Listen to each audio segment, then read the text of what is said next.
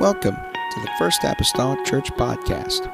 Our church mission is to love as God loves, showing compassion to every soul, thus winning those souls and equipping them to be sent out to plant and to harvest. Thank you for joining us today, and we hope that you are blessed by today's podcast.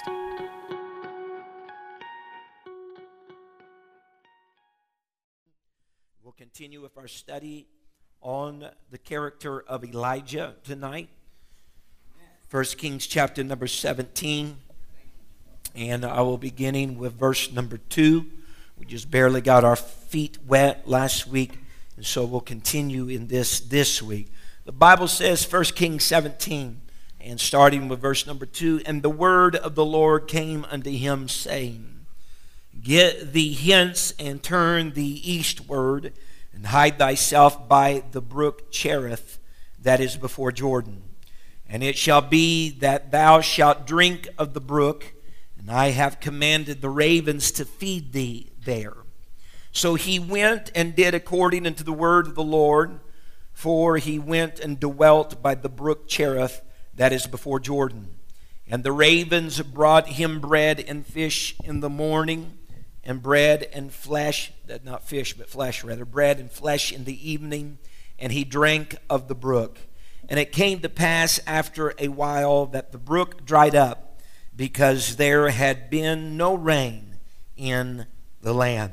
Uh, without really any better title uh, for this evening, I simply entitle it this. This is part two of Elijah Brooks, Birds, and Bread.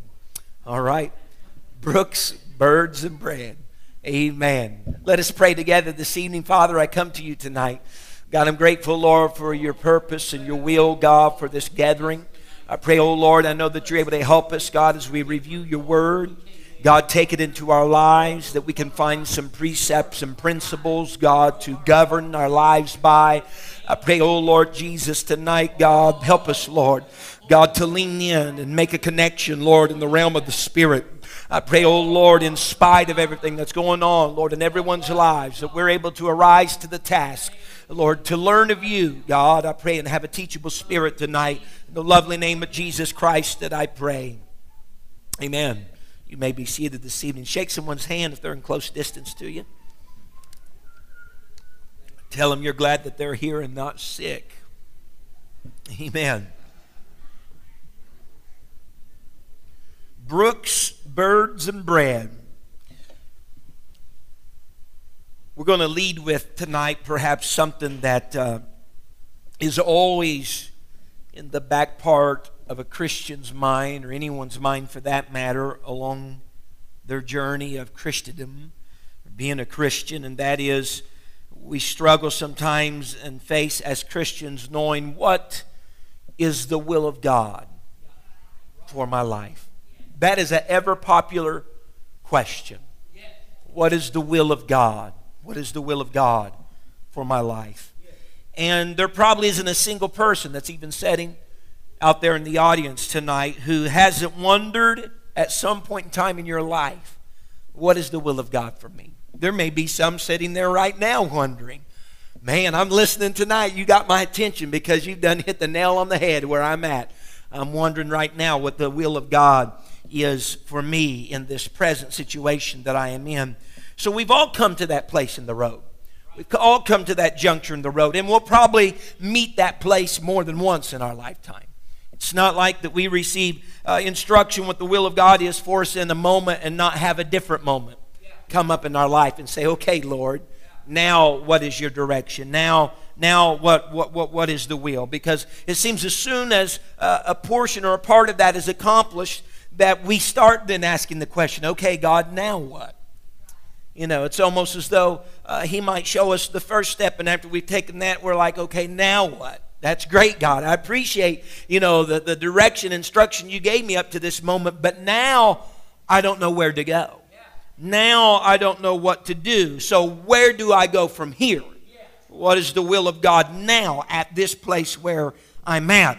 Elijah, our character Elijah that we began studying last week, he has spent, as we've seen just a little bit, he has spent uh, a good portion of his life among the recesses and the ravines and the hills of, of the country in the area of Gilead. He was in a place of seclusion and isolation. It wasn't a very well crowded area, if you would call it that. It was a place where, uh, you know, your nearest neighbor were a few miles apart. And so, among the recesses and, and there out in seclusion, he obscure, he, he, he, he, he emerges rather from this place of obscurity he shows up in the grandeur of the palace with, remember, his camel hair hair garment and a little rustic, if you will, uh, compared to the white linen and the polish of the palace. And he enters in and he speaks, and you can read of it there in verse number one. He speaks, count them for yourself because I did. He speaks 25 words.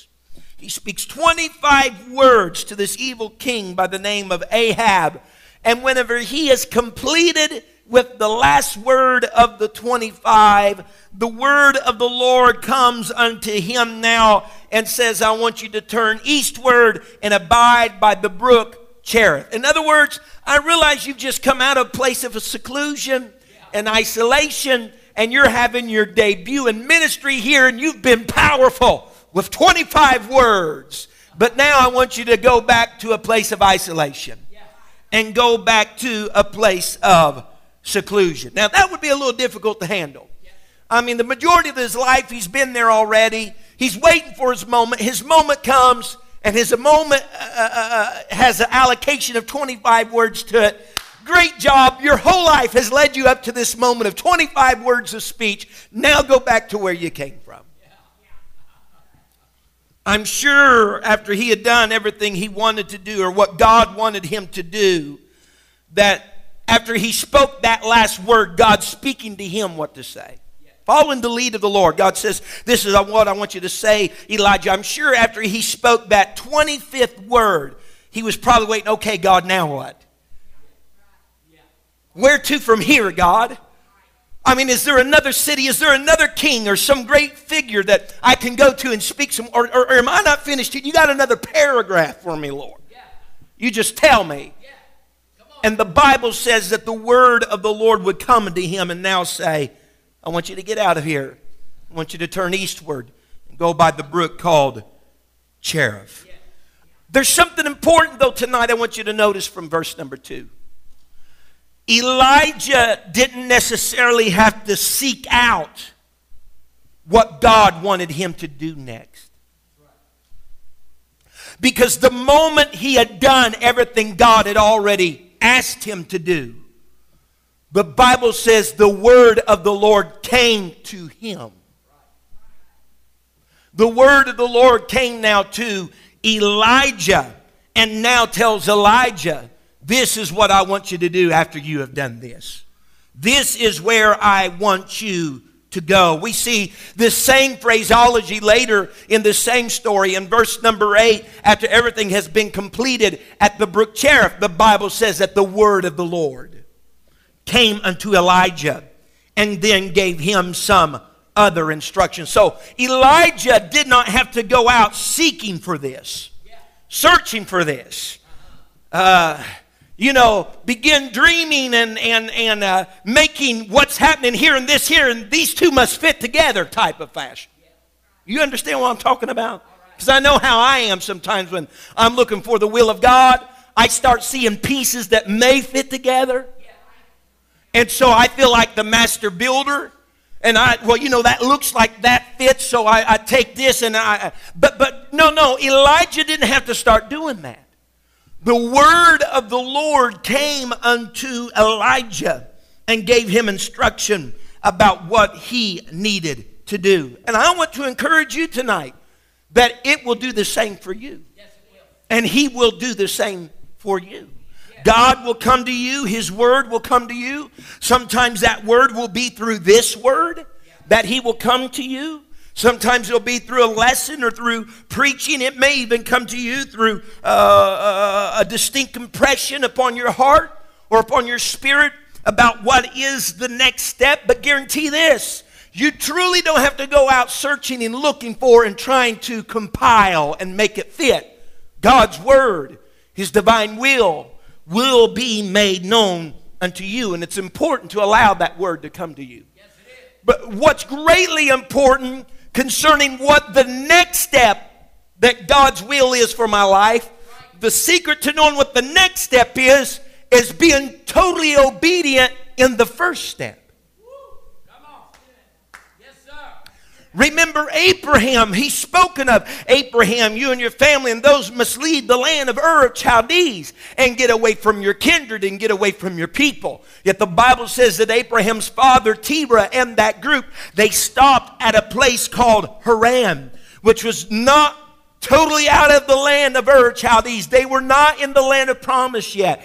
In other words, they just went a little bit of a way on their journey and then settled in Haran. And I want you to understand that God did not speak to Abraham again until Abraham pulled up stakes and fully obeyed the voice of the Lord and left Haran and went on his journey. Now, why in the world, God, would you do that?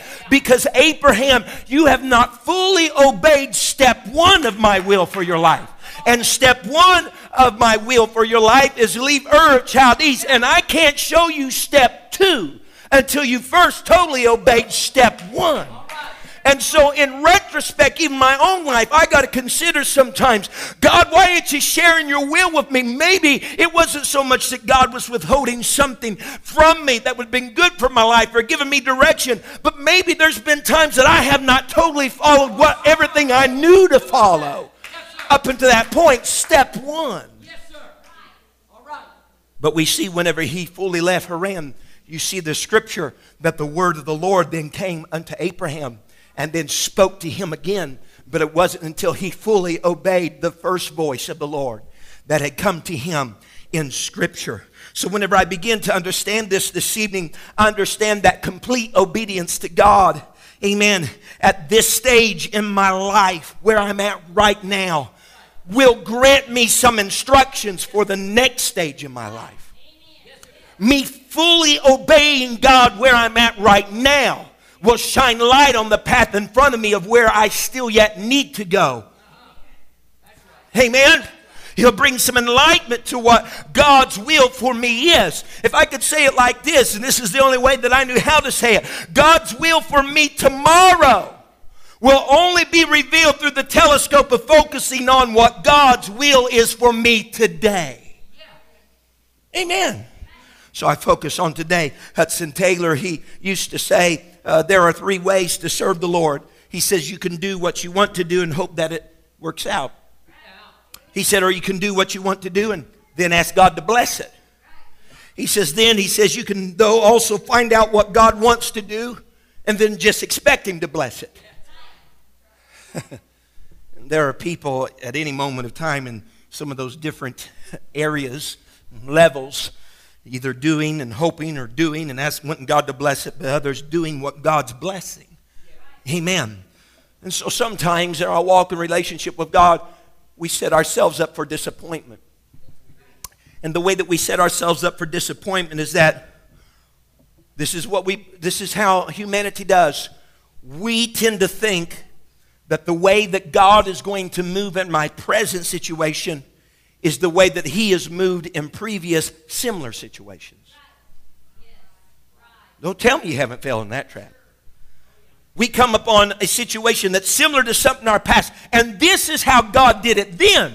Well, undoubtedly, God is going to do it the same way this time.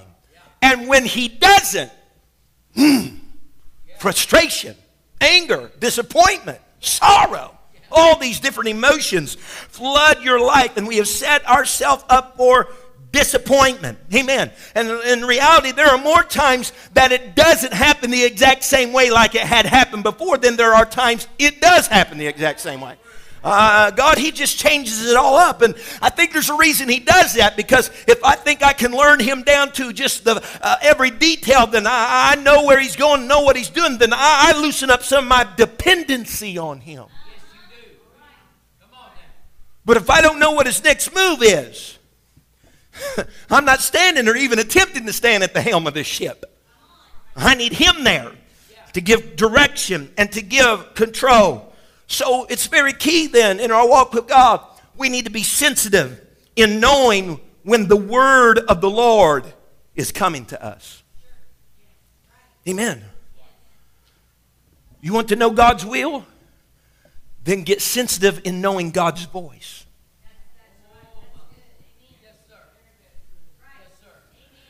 Elijah, because the only way God's will is going to be made known to you is through His Word when the Word of God comes to you. So if you want to know God's will, get familiar with God's Word. Get familiar with God's voice. Because whatever that venue may be, amen, wherever it may lead, amen, we got to be sensitive to that. The Bible even illustrates this in Old Testament times concerning following the Spirit of the Lord or the Word of the Lord. In Numbers chapter number 9 and verse number 22 and 23, the Bible says, Or whether it were two days or a month or a year, that the cloud tarried upon the tabernacle, remaining thereon, the children of Israel abode in their tents and journeyed not. But when it was taken up, they journeyed. And 23, at the commandment of the Lord, they rested in the tents. And at the commandment of the Lord, they journeyed. They kept the charge of the Lord. At the commandment of the Lord by the hand of Moses. In other words, they had that pillar of cloud that was by day and the pillar of fire that was by night. And wherever the cloud went, that's where they went. Whenever it rested upon the tabernacle, they pitched their tent, they drove their stakes, they ate there, they slept there, they lived there. But the moment it began to move, began to go in another direction or another way, they would pick up stakes and pick up tent and continue also. But there's something important about all this tonight, ladies and gentlemen, that the Bible speaks that there was a rock that followed them in the wilderness from which they received water.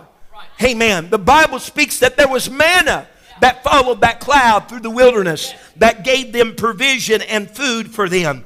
Can I say this evening that if an Israelite had refused to move when the cloud moved, or refused to halt when the cloud halted, amen, they would have been left, if you will, to be without sustenance, without provision of food and water, because the food and the water followed the word and the presence and the spirit of the Lord. And so if they decide to do their own thing, they voided themselves of the sustenance and the provision, amen, of the Lord Jesus Christ because that rock and that manna was following the voice of the Lord. They were following Jehovah. If I could say like this, that provision was only found in the path of obedience. Amen. Only in the path of obedience. Amen. So most of the times we understand that God does not show all of the steps in the journey. He doesn't. For one thing, if we knew every step in the journey, many of us would never even start the journey. Some of the craggy corners that we have to come around, some of the steep hills that we got to climb, some of the depths of the valleys we got to plunge in. If we've seen all that from the place of origin, from start, forget it. I'm not going on this journey. So he just shows us a little bit at a time. After we walk the section that he has shown us, he'll show us a little section more. And once we're in it, we're in it, aren't we? we just got to live with it. We just got to make our way through it. So God doesn't show us all this all the time. But I do find this from my understanding of Scripture of Elijah that many times fresh revelations happens after obedience to prior instruction. Amen. God said, does do this. He did that. New revelation about what's next. You do that. New revelation, what's next? Go down to Zarephath. It's the way that he operated with this character of Elijah, and I find it's the way that he operates with many of us today. In Mark chapter number 3, verse number 13, the Bible says, And he goeth up into a mountain, speaking of Jesus, and calleth unto him whom he would. They came unto him. And he ordained twelve that they should be with him, that he might send them forth to preach, and to have power to heal sicknesses, and to cast out devils. Jesus is calling the twelve disciples, the 12 apostles unto him. He is ordaining these 12 individuals, 12 men to his side. But I want you to look at the progression of Scripture in verse 14. He ordained the 12 that they should be with him. Number two, that he would send them forth to preach. Number three, that they would have power to heal sicknesses and to cast out devils. But primarily, the ordination of the twelve was so that they would have fellowship with him. Amen. Now, I can imagine as ministry would start and they preached at a few little synagogue meetings along Galilee and Bethesda, man, woo, honey, we're in revival, Lord. Or maybe they had some casting out of devils or, or some healing of the sick, and all this was taking place, and it was just tremendous. But there was one thing that should always should have stood out in the minds of those disciples was that first and foremost, their reason for being ordained primarily was for fellowship with Him. And never along on their journey should their ministry of preaching or casting out devils or healing the sick should eclipse the fellowship that they should spend with Him. Because imagine Elijah here. He spoke his 25 word message. Now, could you imagine that he evidently didn't have too many friends? He's kind of in isolation and quarantine, but imagine if he did. I tell you what, boys, when word gets out concerning this 25 word message, my book's going to get filled. I mean, there's no holding back. I'm going to have to get me a chariot and a horse to go from town to town to speak at the various synagogues and the amphitheaters. I mean, whenever word gets out, you're going to see my name on camels advertising the evangelism of Elijah. And there's just no stopping to this thing once all, once all, the, my schedule's going to get full. I want you to know, I've been in isolation for many years, but whenever word gets out about this 25 word message that I just gave, speaking engagements are just going to come. Yeah. but notice what happens. He does that. The Lord says, let's take you to isolation. Nobody else is around. The only person I am going to allow you to have any communion with is me because I don't want you to miss what's primary. I feel the Holy Ghost just right now to tell you tonight that sometimes maybe the things, listen to me real carefully here, some of the things that take place in our life, the reason why they do happen the way they do happen, perhaps God is calling us back to our own personal brook, Cherith. Because there is all the clatter and the clang of everything else in our life. And He's trying to call us back into a place that, hey, fellowship with me fellowship with me. Because I've seen whenever everything's hankadory and everything's fine and everything's into your life, and sometimes that starts to get slighted by everything else. He says, So I, am calling you to a place of isolation, to a place of a brook. Nobody's around, and it looks like it's not really for your favor. But I'm trying to remind you of something. What's primary here is fellowship with me. Then the preaching of the word, and then the casting out devils and the healing the sick. All these, what did the New Testament scripture tell us? Put ye first the kingdom of God and his righteousness, and then all these other things will be added unto you. So let's put our focus on him and allow these other things just to fall into place as they should after because I dare to say we'll be in a constant mode of frustration if our focus is always targeting something else. We'll always be trying to find what God's will is. But we'll know God's will whenever we get to know God more and more, and His Word will come unto us. So Elijah was, okay, I want you to have ministry, Elijah.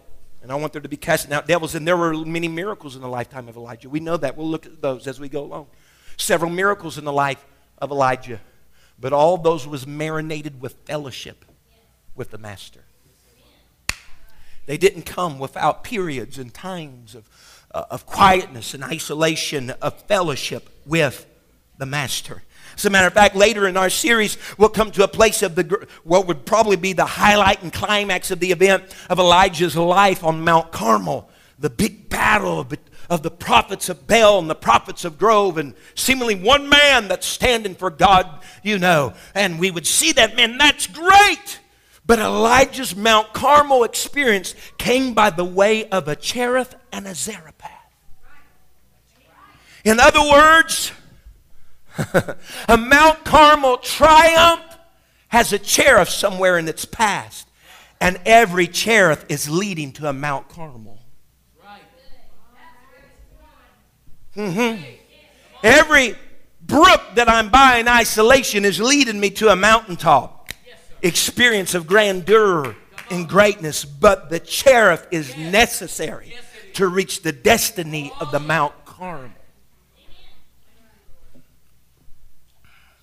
Cherith in the Hebrew meant to cut off or to cut down. Sounds like a great place to go.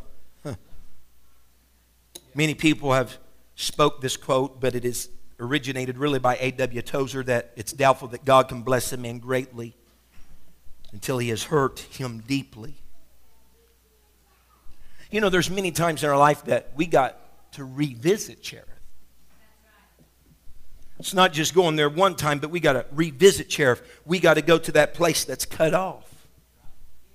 That place that is isolated, that place that is separated, or sometimes we need to go to it as the place where we get cut down. So I guarantee you, this boy right here, I need some humbling experiences in my life. Because if there's the arch enemy of humanity, I don't care who we are, it is a spirit of pride. We all need a cherith in our life to keep us humble, to keep us consecrated, to keep us separated unto the Lord. Amen. There are times that we need to draw apart. Jesus taught this to his disciples. Amen. Uh, the importance of a cherith in their life, being cut down or being cut off. He, he, he taught this to his disciples, not just by example, but also by commandment. The Bible says in Mark 1 and verse number 35, speaking of the Lord, in the morning rising up a great while before day, he went out and departed into a solitary place. Nobody's around. Always around the crowds and the multitude and teaching and ministry. No one's around. He, he went out there and prayed. Why did he do that? He understood. He said, Sometimes you just got to get by yourself. Sometimes you have to separate yourself because whenever you separate yourself, you're also separating yourself from the influences of the multitude and the voices of the multitude and the verbiage and the opinions of the multitude. and it's not always easy to hear the voice of the Lord when you're in the clamor of the multitude. Because some of them would stand up as though they were God and the voice of God and speak into your life. Sometimes you got to get apart. But he also commanded his disciples to do the same. In Mark 6 and verse 30, the Bible says, And the apostles gathered themselves together unto Jesus and told him all things, both what they had done and what they, they had taught. Look at this now. Man, they're excited. they're proud. They have just had a great crusade of ministry. Lord, let me tell you what we taught over here and what happened. Let me tell you what we spoke. Oh, you that crowd just went. Whoosh. It was powerful, God. He said, "Okay, boys, what was happening? Ministry and casting out devils and healing sick was coming to an elevated place of fellowship with Him." And he said, Boys, look at the very next verse, verse 31. And he said to them, Come ye yourselves apart into a desert place and rest a while. For there were many coming and going, they had no leisure so much as to eat. It wasn't so much so that they were so heavily taxed by the people, but it was so they were so heavily so taxed in their mind about how great.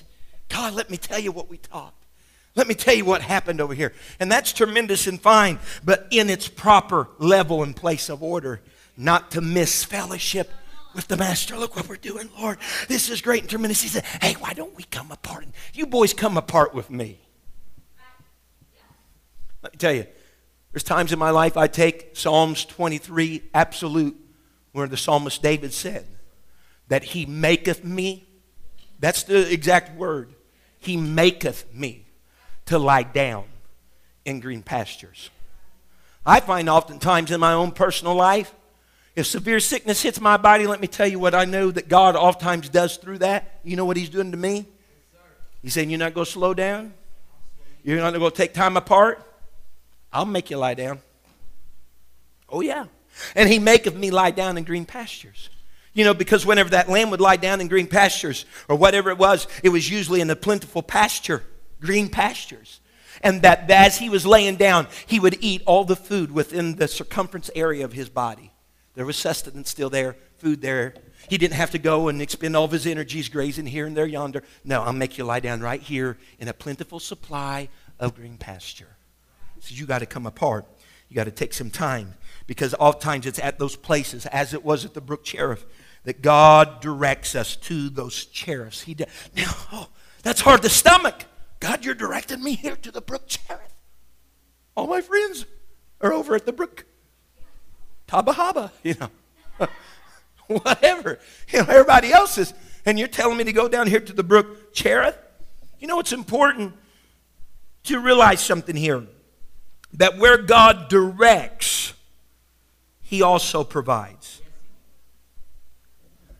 He gave Elijah some instruction, but he did not do so without giving him provision as well. Notice the two ways that the Lord supplied for Elijah's need while he was at this isolated Cherith brook. He provided through a natural means, the brook, the water that came from the brook, and we'll see this in a little bit. He really was supplying by supernatural means whenever he had the ravens that were coming and bringing bread and flesh every day. Notice, if you will, in verse number four of Elijah 17, the Bible says, And it shall be that thou shalt drink of the brook. And notice the next phrase here, and I have commanded the ravens to feed thee there. In verse number nine, later in the story of Zarephath, he told him to rise and get thee to Zarephath, which belongeth, belongeth to Zidon, and dwell there. Behold, I have commanded, look at the phrase again, I have commanded a widow woman there to sustain thee. In other words, before he commanded the prophet to go to Cherith, and before he commanded the prophet to go to Zarephath, he had already commanded the ravens and the widow to take care of him before he ever commanded him to go to the place that God had ordained for him to go. In other words, before there was a need in Elijah's life, God had already taken care of supplying the need that Elijah was going to have in his life. The verbiage is, I have commanded.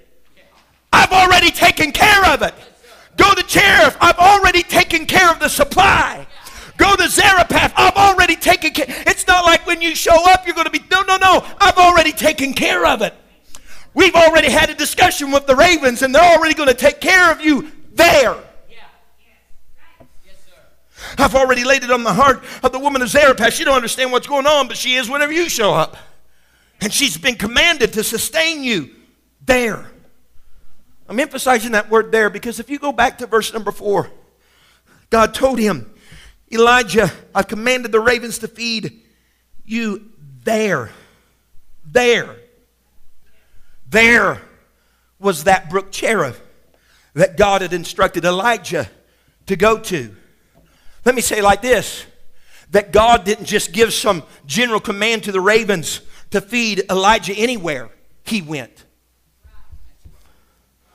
The command wasn't, I commanded the ravens to feed you, meaning then wherever you go, they're going to feed you. No. I've commanded the ravens to feed you there, the place that I told you to go. I've commanded the ravens to feed you where I told you to go, that God ordained place that I want you to be at. That's where you'll get fed. Mm. If I'd say like, to be anywhere else was to be outside of the provision that God had commanded for this man of God, Elijah. We go through a little mode of mind sometimes. Hey, man, it doesn't matter where I'm at. It doesn't matter what I'm doing. You know, really what's going on right now, the choice that I make, it really doesn't matter. Well, if the prophet had chose to go anywhere else, the ravens would not have been feeding him there. Because the there that the Lord prescribed was a brook called Cherith. And that's where the provision was coming. It was the place that God said, That's where I want you. You step outside the place you where I want you, forget about bread and flesh in the morning evening. It's not going to be there because there's not the there that I ordained. That's right. That is the truth. That's good stuff there. Bishop's back here making puns.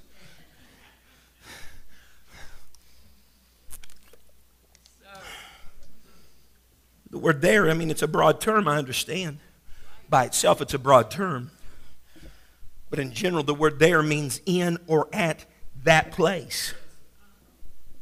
For Elijah, there was Cherith.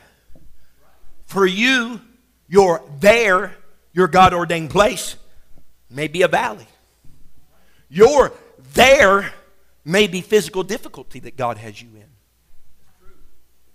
Your there may be just financial woe that God has you in. But He'll send provision. He's already commanded it to be right there, wherever your there is. Someone say amen.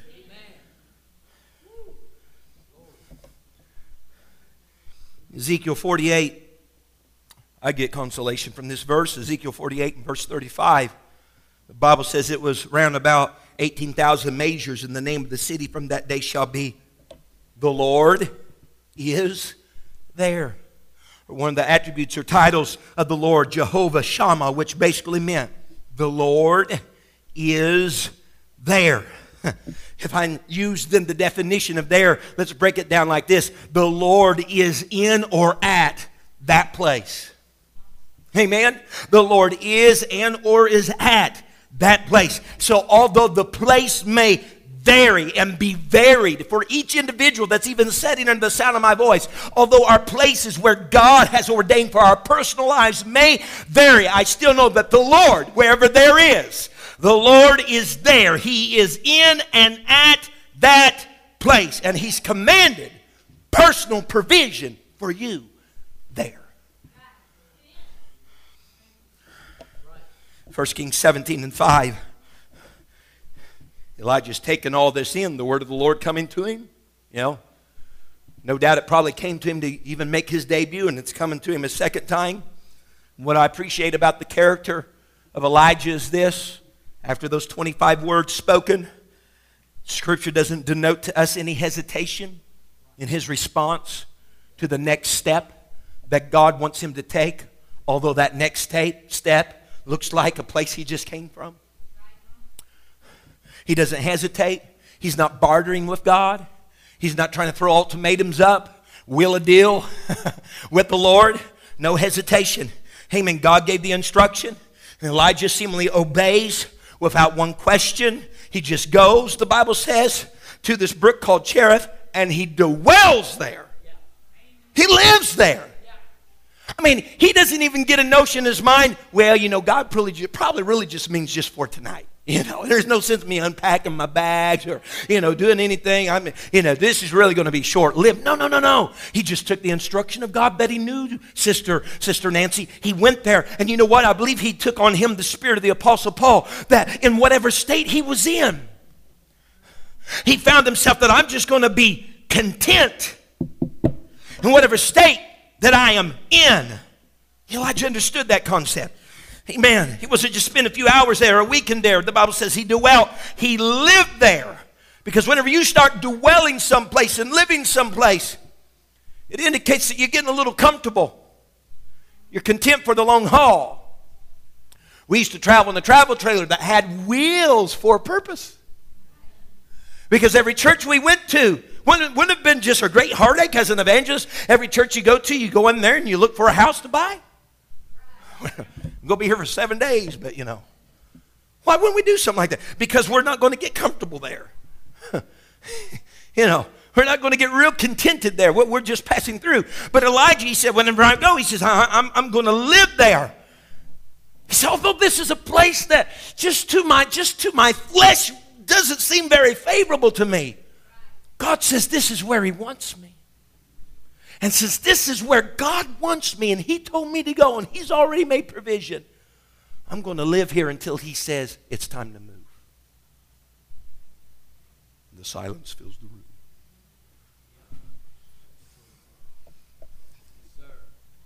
So the ravens would bring bread and meat to Elijah, bread and flesh to Elijah. They would come in the morning, they would come in the evening. They didn't bring enough for a week. And say, here's your groceries for the month. No. They came in the morning, they came in the evening. It seems as though they just brought enough for about a few hours span of time from morning to evening, then evening to morning. We're going to give you enough to get you through the day and get you enough to get you through the night. Why again would God do something like this? Because the dependence, He doesn't want it to be dependent upon these things. He wants Elijah if I'm going to use you, Elijah, going to be the man of God, if you're going to be able to hear my voice, to stretch out and do different things and, and pour salt into water and, and have trees thrown, and, and if you're going to be able to be sensitive to do those things, you're going to have to know my word when it comes to you. And know my voice when it speaks to you. So I can't have you grow dependent upon things. I need you dependent upon me. Remember, New Testament scripture, the Lord's Prayer, it's daily bread. Remember, the manna that was given in the Old Testament times, that manna was provided every morning. They didn't grab three days' worth. It was provided every morning. And so much in the book of Deuteronomy, as it was spoken to Moses, he said, As thy days, so shall thy strength be. You might not feel like you can tear up a tiger for in the next 30 days. He said, But I'll give you the strength as your days come. If you live tomorrow, I'll give you strength for tomorrow. Amen. As thy days are, so shall thy strength be. So God chose here Elijah through these ravens to be fed. Ravens. Why is this so supernatural, Brother McGee? A raven is just a bird, you know. Why is it so important? Because to Elijah, being from the Hebrew background, according to the law, a raven was, was a unclean beast. It was an unclean animal. Furthermore, a raven was a carn- carnivore, it was a meat eater. So God was allowing this bird, who's an unclean beast, that is a meat eater, to carry meat. Yeah. I mean, it would be like us giving our kids suckers, take the wrapper off, say, don't eat it, give it to your friend. Now, if that happened, let me tell you, it was a miracle. and so we have we have this because see ravens for the most part they would feed upon they would find dead animals and they would find some carcass because they, they weren't going to go through the work of getting all this. And so they was kind of foraging if you will always trying to find their meat. God says i'm going to provide meat in their claws and they're going to this meat eating bird is going to supply you meat. Now that is a miracle. That was by a supernatural means that god was choosing to feed elijah. Delivered it in the morning delivered it in the evening and after a while, the Bible says, he had the natural means of the brook. After a while, the brook dries up. Several, several years ago, I preached a sermon called After a While, the brook dries up. Because the words after a while denotes that it wasn't like one day Elijah went out to the brook and, oop, there it is, it's gone. No, it was after a while. It was like Elijah could see each day. Might have had his little stick out there you know, the water levels dropped a few centimeters. Well, probably English back then, an inch. this has dropped a, a, a, a, few little facets here and going out the next day, and it's went down a little bit more. And, and then what sets in is this Did I hear the voice of God to come here?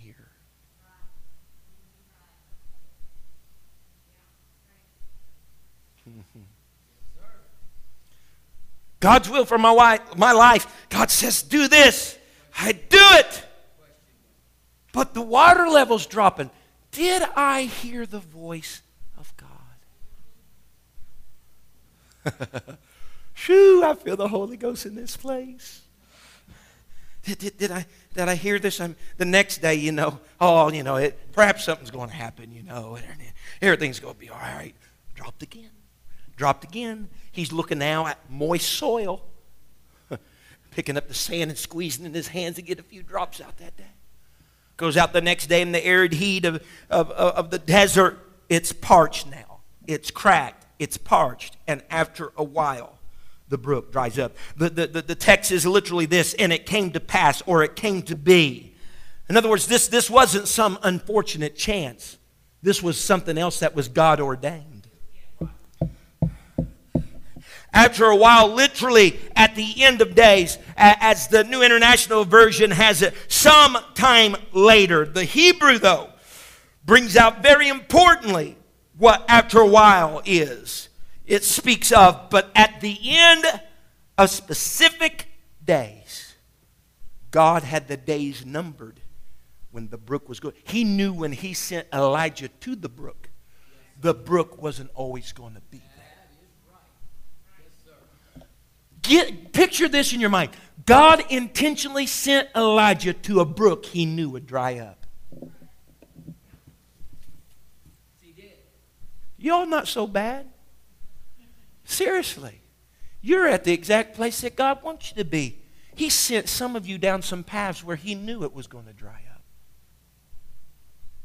where He knew it was going to fail you. We see God's involvement now.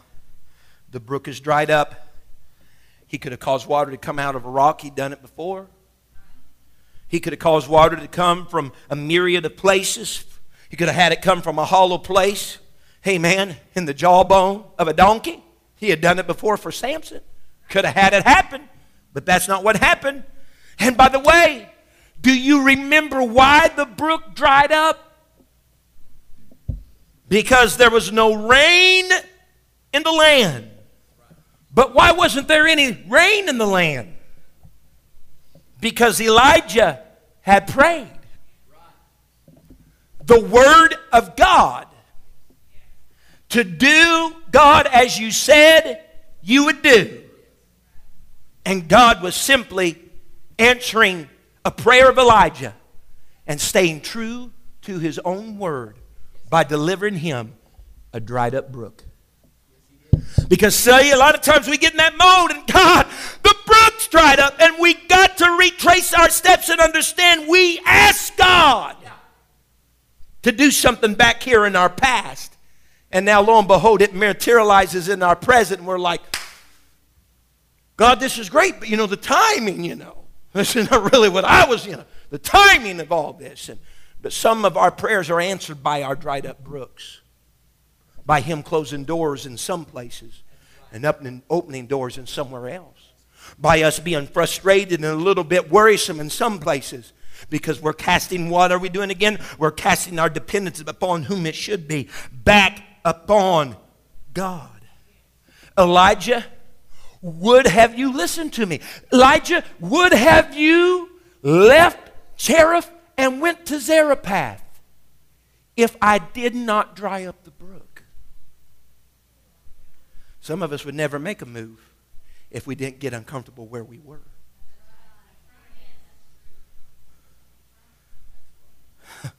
I got a lot of faith in him, you know, and everything. But would, would have you done this if I had not dried up the brook? But because now the brook is dry, when you hear the word of the Lord coming to you and saying, now go down to Zarephath, you know, this part's great. That sounds like a great idea, God. God was just answering this prayer. If you'll stand with me tonight. So I'm asking you tonight as a congregation Talk about brooks and birds and bread. Fantastic title. Don't curse the dried up brooks in your life because they may be the result of your own prayer.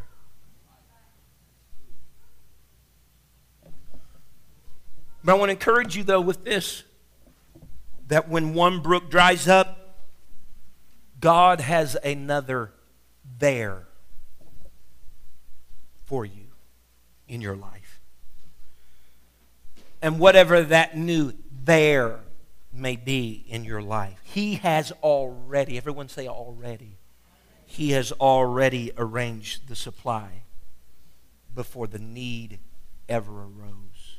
He's already commanded provision for that new there.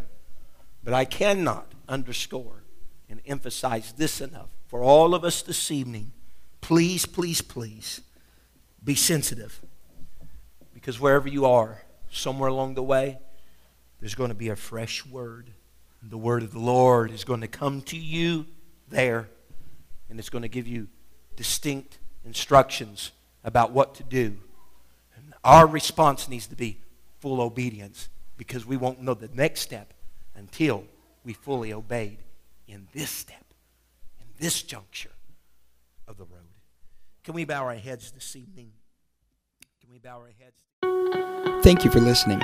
If you would like more information about our services and activities, you can find us on Facebook, Instagram, and Twitter with the username FACMC. Again, that's FACMC. Thank you and have a blessed day.